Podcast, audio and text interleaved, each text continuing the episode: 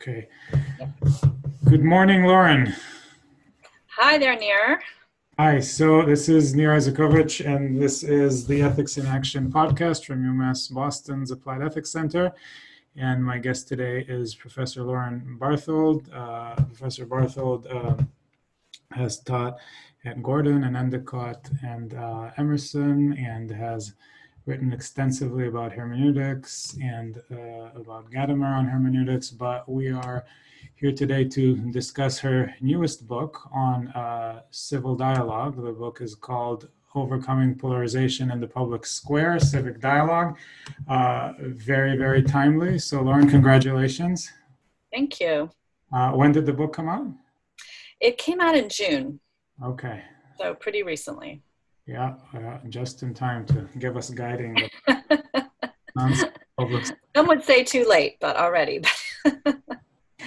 so, uh, Lauren, maybe if I can uh, start with asking you a, uh, a broad question. Um, what is civic dialogue? What are some of the preconditions for having it? Um, why did you decide writing the book in whatever order I decide to write the book in whatever order you want to take those. Right. Yeah. Thanks. Um, so for me, the book offers uh, an approach to civic discourse, to political discourse, that is particularly apt for polarized times. Um, our tradition, our main tradition in, in Western political philosophy has been that of deliberation, which focuses heavy, heavily on argumentation and persuasion with the aim of eventually having to come to some sort of political consensus right? Setting laws etc uh, which is which is great and important and there have been a lot of changes and nuances to uh, deliberative democracy over the decades. But i think the situation that we find ourselves in uh, more and more today maybe some would argue it's always been like this um, is how do we even get to the space, come into the space? How do we get people into the space in order to deliberate well? And Walter Sinnott-Armstrong, who came out with a book, I think it was uh, a year or two ago, about how to argue, um, even admits that you can't have people argue well unless they're willing to do so. And so this is really the starting place of my book is how do we motivate people to want to come and talk across difference mm-hmm. in a way that is going to build trust and really establish a sort of communicative foundation for a culture, for a community. All right. Um, so, th- does anything? I was as I was reading about your book, I was remembering the you know the beginning of the uh, republic where uh, polemarchus stands in socrates' way and he says well you know um, can i persuade you to move out of my way or something like that? And he says how will you persuade me if i won't listen? Right? And, right. you know made so it made me think about what are some of the preconditions to as you say get people into the space where they would start deliberating well in the first place? What has to right, yeah. be in place? I, I began um, with that story um, uh, in the opening pages of, of the Republic um, in my introduction because I think it really shows one crucial feature of civic dialogue, and that is appealing to people's interests and values via a story, right? The focus on first person stories, on narratives, on experiences that would really touch people and motivate them and pique their interest. And so when Socrates learns um, about the, the, the torch race on horseback, that's not an argument, um, but it appeals to something that he's interested in. And this to me really symbolizes what civic di- how, how civic dialogue really has to start and, and what its um, key features are. It's a way of exchanging first person stories, experiences with others um, without first getting into the argument over position. So I like to talk about how dialogue, civic dialogue, really privileges the person over the position. So I'm more interested in connecting to you as a person rather than necessarily having to agree on a position. Yeah, yeah, and this is the sort of view of positions from the getting to yes uh, uh, world of positions versus interests and stuff like that. Well, yes and no. I mean, the getting to yes is used in uh, mediation, conflict uh, transformation, which uh, this t- approach to dialogue can be utilized in that way too. But in civic dialogue, when we're laying the, the foundation for community discourse, the goal is not to get to yes, as in, yes, we all agree. The goal is not agreement. It's not um, to make everybody the same. So, civic dialogue really takes seriously a pluralistic democracy, that we're always going to have difference. The key is how do we deal with it and how do we talk through difference, over difference, inviting difference in order to uh, affirm a pluralistic democracy. Yeah, So I wouldn't say it's getting to yes. yeah, just the ter- the terminology of positions uh, and Hmm.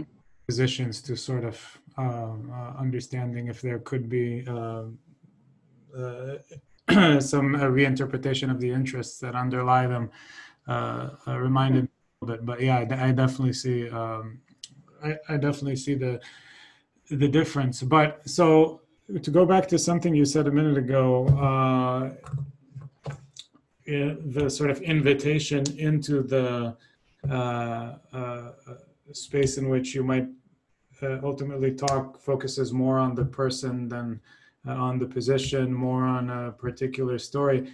Uh, but sometimes, if people have really terrible and crappy positions, it says something about them as persons, doesn't it?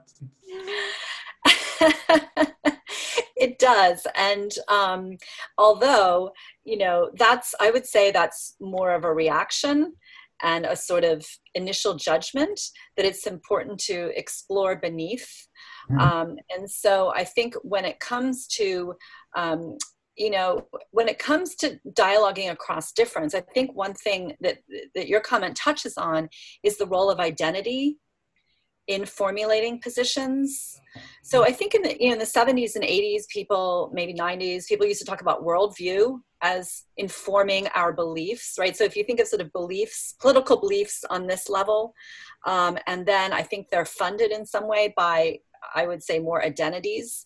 So what happens when I hear if I hear you say a belief that I don't like, I'm immediately probably going to attach that to an identity of yours. Now, that identity could be right or wrong, but I'm going to make up lots of stories about that identity.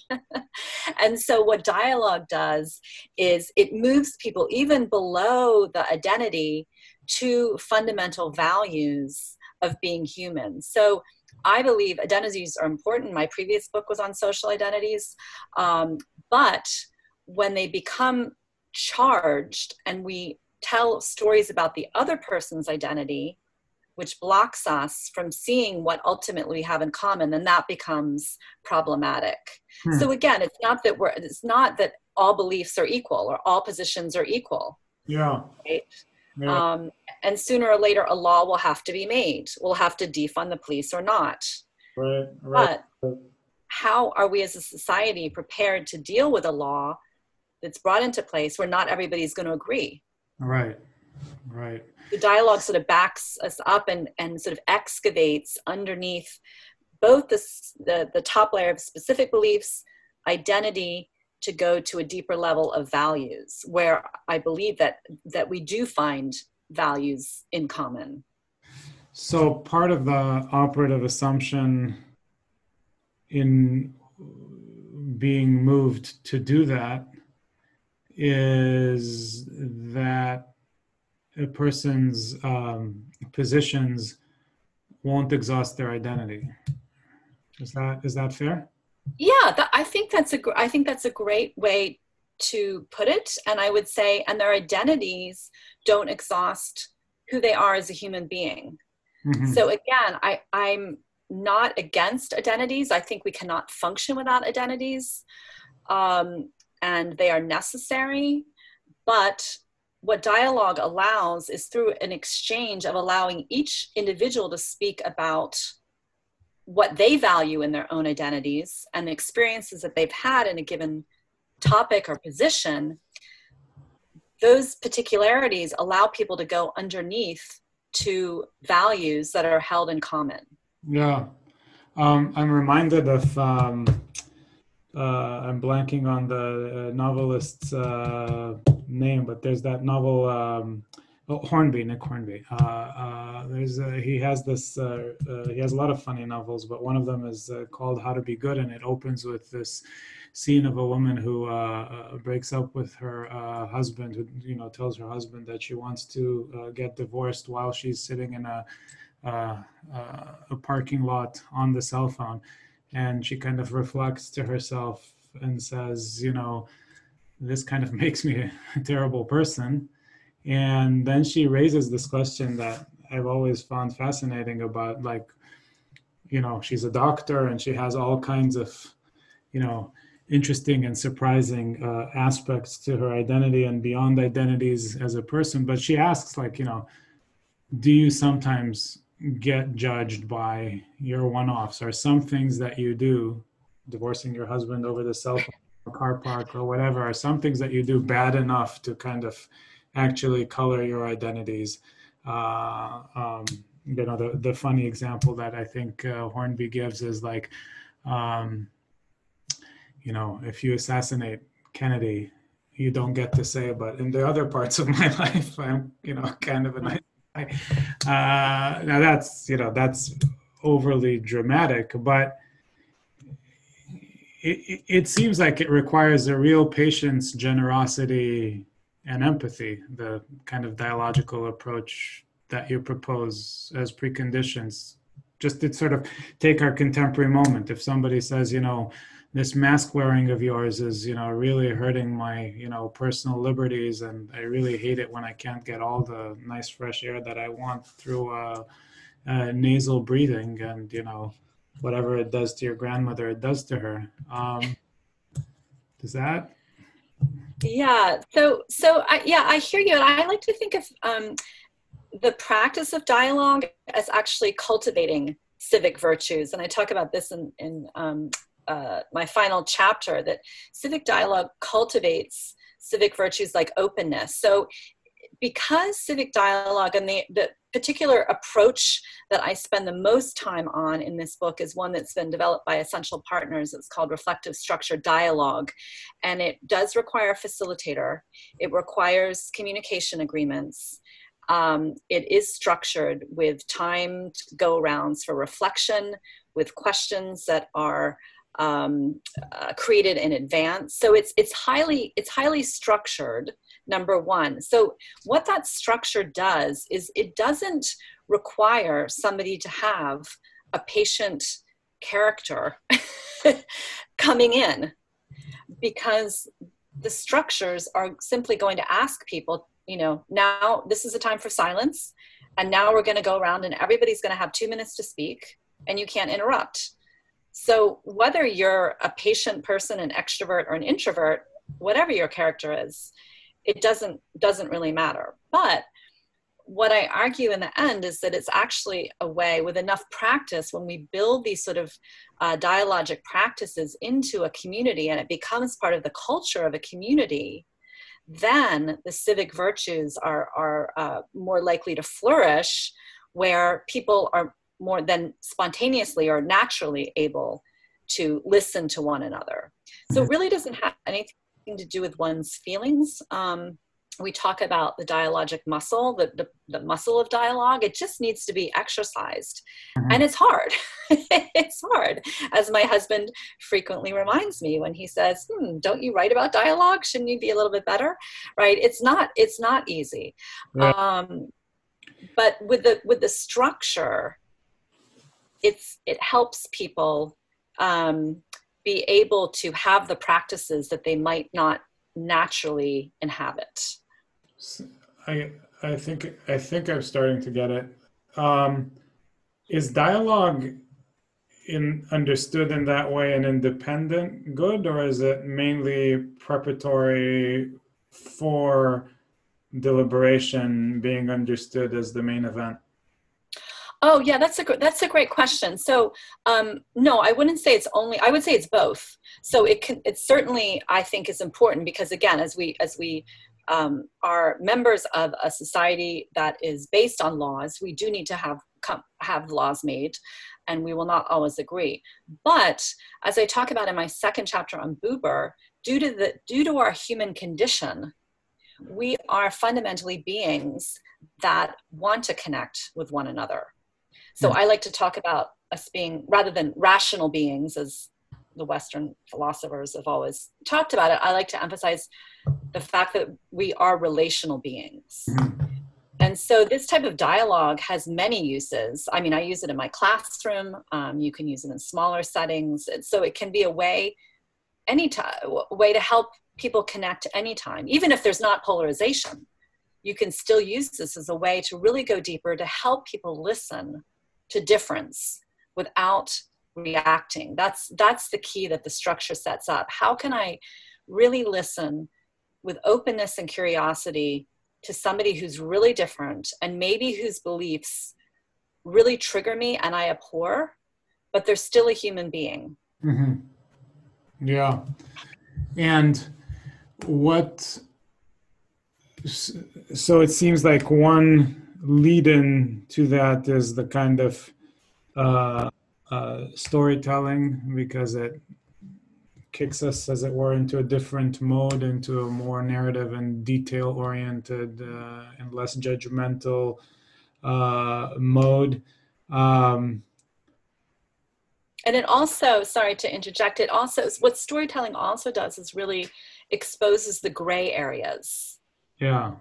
So can I can I just give one example? I mean, I was actually going to ask for that.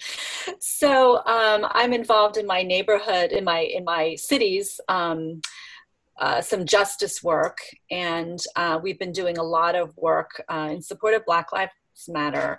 And there is a woman who's very um, engaged in this work, a Black woman, and one time she was talking with a white police officer Hmm. And you can imagine that's sort of the quintessential polarization there.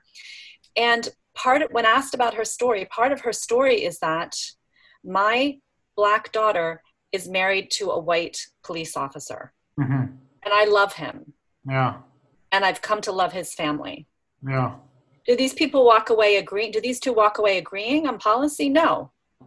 But all of a sudden, there's something that softens when you see, wow, this woman who's so active and so committed to making changes has white law enforcement in her family that she loves and respects. No, no, I that that's a wonderful example, and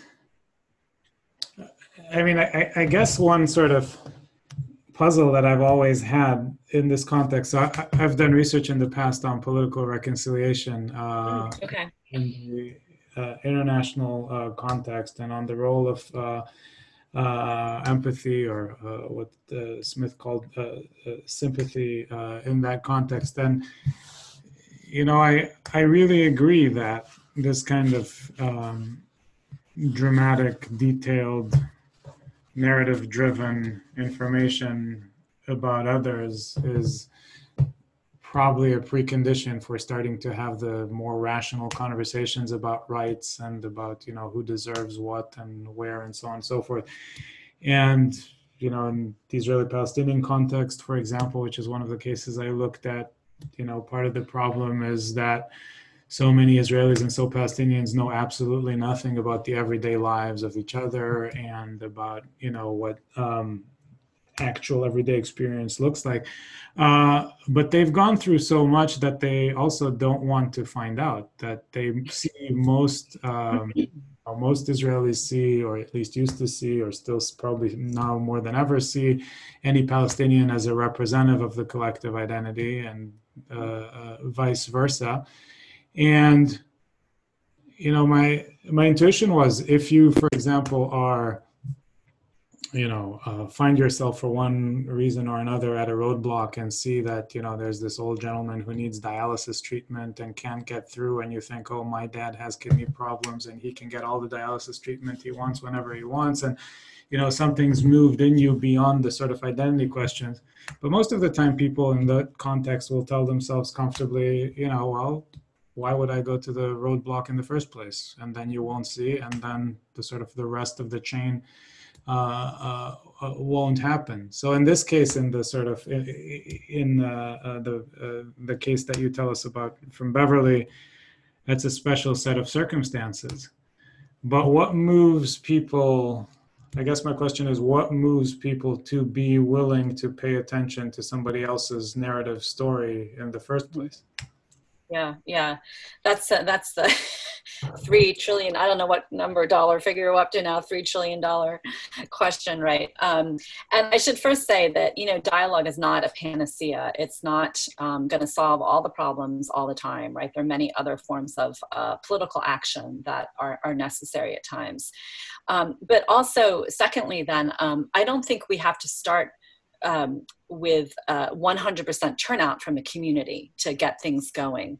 In fact, oftentimes, um, and this is what I've seen in my community and also Essential Partners, who I mentioned, when they they started, they got their start by bringing the leaders of the two sides of the abortion issue together behind closed doors. Just the leaders i think they had about six leaders from each side met in you know in um, uh, together um, behind closed doors for about three years.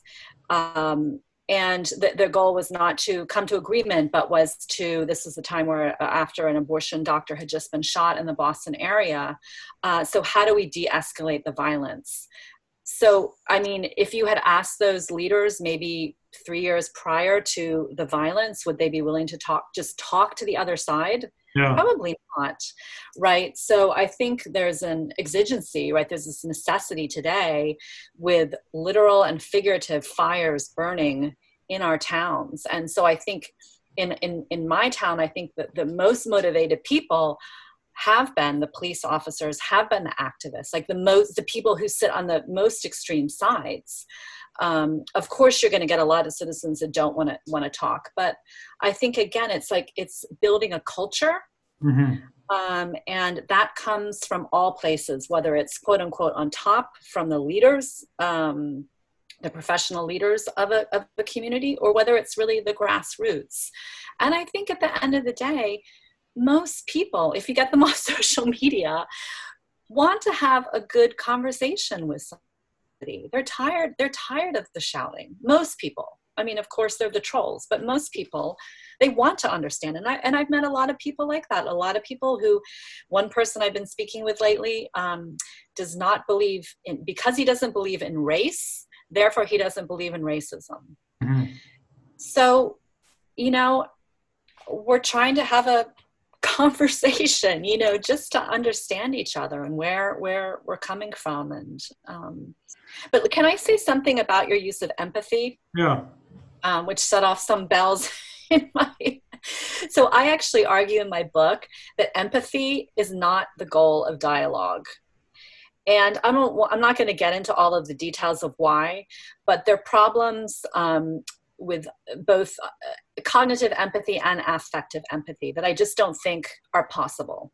I don't think that's possible. And I think just because you empathize with somebody, there's no guarantee that you're going to change or help them or even see them as a human being. So, um, although, let me just say, as an aside to that, I'm, my current work is is looking is revisiting the term empathy to maybe try to reclaim it a bit through the theory of enact- enactivism.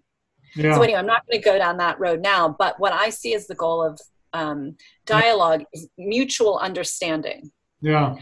Now, some people do identify and define mutual understanding as empathy, but I define mutual understanding as the ability uh, to allow the other's claim to be, right? The, the, uh, the, to allow the other to make their claim to exist. So it's an existential claim that leads to mutual under or that characterizes mutual understanding it's their right to exist my ability to acknowledge their right to exist so again on a very basic and fundamental value level of values. Although you don't have to have dialogue with somebody to acknowledge their right to exist. You could say, I acknowledge your right to exist, and I would really prefer to not see you.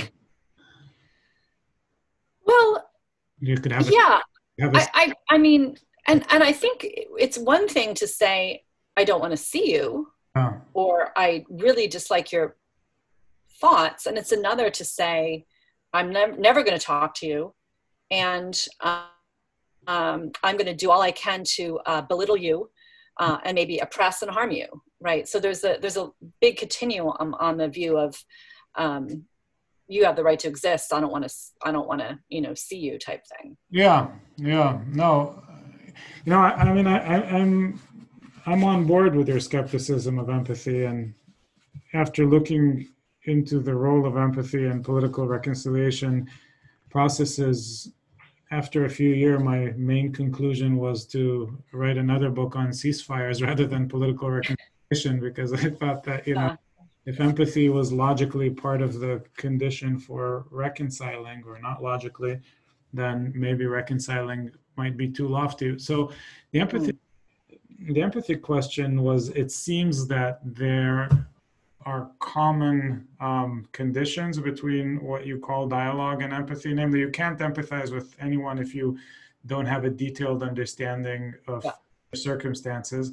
And it also seemed like you can't begin dialogue on your account of dialogue if you don't have a detailed understanding of the story that pertains to your interlocutor's uh, uh, life. And insofar as if that's accurate or fair, then it seems like the same thing kicks both of those off, even if they're not the same. Yeah, I wouldn't say that you have to have have something like empathy to, to begin a dialog mm-hmm. because I could enter into a dialogue, as I have done, with somebody thinking, wow, this person is a racist. I don't know how I'm going to talk to them. I had very little empathy. Yeah. Yeah. No, I think what I'm saying is that knowing something about the story that pertains mm-hmm. to a person's life can generate empathy with them as a person in spite of their uh, yes position right uh, right right so i think that's the work of dialogue when you allow people's stories which are the particulars of of their own unique uh, social identities when you allow them to come out those differences and particularities interestingly, what emerges underneath is the common value of humanity. And it's not just, again, it's not a propositional assent that, oh, now I acknowledge that, yes, you are a human being, as to some other type of animal, but rather I'm actually allowing you to make that claim yourself, that you have made the claim that you are valuable as a human being. Mm-hmm. You have it's your claim it's a right to exist. It's not just me checking off a box. Right, right. Now, if things work as you hope they do uh, in a dialogical encounter like this, what happens? What what is what is the sort of hoped for sequence, if you wish? Right. Yeah. So again, I mean, just depending on the on the situation, it's I don't think a, a one-off dialogue is is mm. often going to change much um, people that do this uh, professionally, you know, have series of dialogues over weeks, months, and years. Um, and to me, it's again, if you think about dialogue as a muscle, it's not that we just go to the gym, hit our fitness goal, and then stop exercising, right? It's a lifelong commitment. So um, I would like to see, you know, dialogic communities, right? Dialogue as a core um, practice.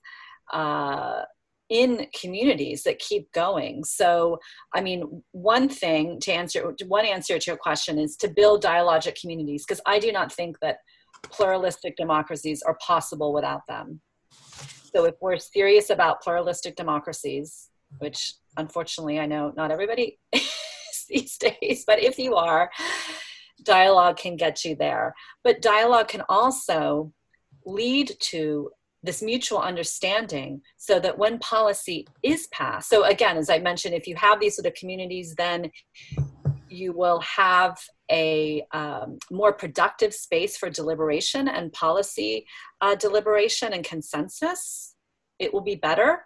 We still not will have agreement, but when a law is passed, those who disagree with it, because they've felt heard and acknowledged and seen, I believe will be less inclined to then go off in divisive and polarizing paths.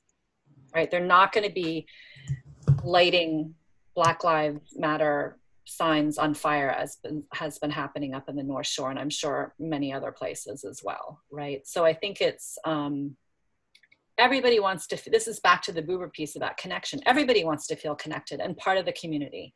Mm-hmm. Dialogue is a means to that end. Mm-hmm. Yeah. Um, so I guess to pick up on something that you were saying, and um, so I know that again, this is not the exact same thing, but sort of related. Some of the uh, research on you know what's called the contact hypothesis, this idea that being in contact uh, with other people from a, a perceived opposing uh, uh, group can help uh, um, reduce tensions and so on and so forth. Some of the pushback against that has been that you know something like this if the black lives matter and the cop uh, if the black lives uh, matter activist and the cop meet then two things uh, uh, might happen one is maybe the black lives matter activist decides this cop is okay but the rests are still terrible or uh, she or he might tell themselves um, actually the cops are not as bad as I thought, but then the positive impression fades over time. So this idea that you either mm-hmm. make the person you talk to an exception or that the impact fades. Are, are, are you finding any of that? Yeah, I mean, I've seen similar studies about longevity, and that's uh, about these these effects over time, right? They do tend to diminish, but that's why I think if we can if we can think about dialogue as changing culture, Right. Right. It's not just about, you know, I spent a lot of time in my book talking, it's not just about individual beliefs and individual minds that are being changed, right? It's a culture. So maybe the next time that that Black Lives activists, you know, BLM activists might be um, more open, and I believe that actually they really are open to talking with um, with police. And I've seen this individual speaking with uh, people who have been out counter protesting in terms of the um, Blue Lives Matter. So um, again. I think that so for that question, I think it's repetition, and for the other part of your question, it's also repetition. It's to, it's to keep going. Um, yeah, yeah, I think I think that's I think that, that that's absolutely the the right the right response to those uh, to those concerns. That that just means that you do more of the dialogue rather than accept the criticism uh, of it. Uh, a kind of uh, a kind of Humean question, uh, uh, if you'll permit, about um, about dialogue in part, it seems that we're so bad at this because of sort of contingent geographical, historical reasons. That I mean, the country is really big. Uh, there's much. We don't have too many joint experiences and joint institutions. You know, I'm I, I'm originally from Israel, which uh, even before you. Um, you know think about all of its uh, uh, external conflicts as a terribly internally conflicted place. Uh, but part of what's interesting there is, I mean, one, it's a, a lot of people in a small space, so they, uh, you know, almost necessarily have to uh, interact. Um, but also, there's a bunch of institutions that cut across uh, sectors of the population uh, uh, like the army, like with all of its uh, problems, the universal healthcare system that gives people some joint experiences so that they can say, you know, oh, I love Netanyahu, I hate Netanyahu, but we were both screwed over by our HMO. So, you know, we can talk about that. Uh, nothing much like that here. Um, so, to what extent do you think this is part of the human condition, uh, as you were putting it earlier, and to what extent do you think it's a function of contingent circumstance? This failure. You mean the what, polarization? yeah. particularly yeah yeah um, i do think that um, there's a lot of contingencies that have exacerbated it in this country right a, a lot a lot um, i don't think as i as i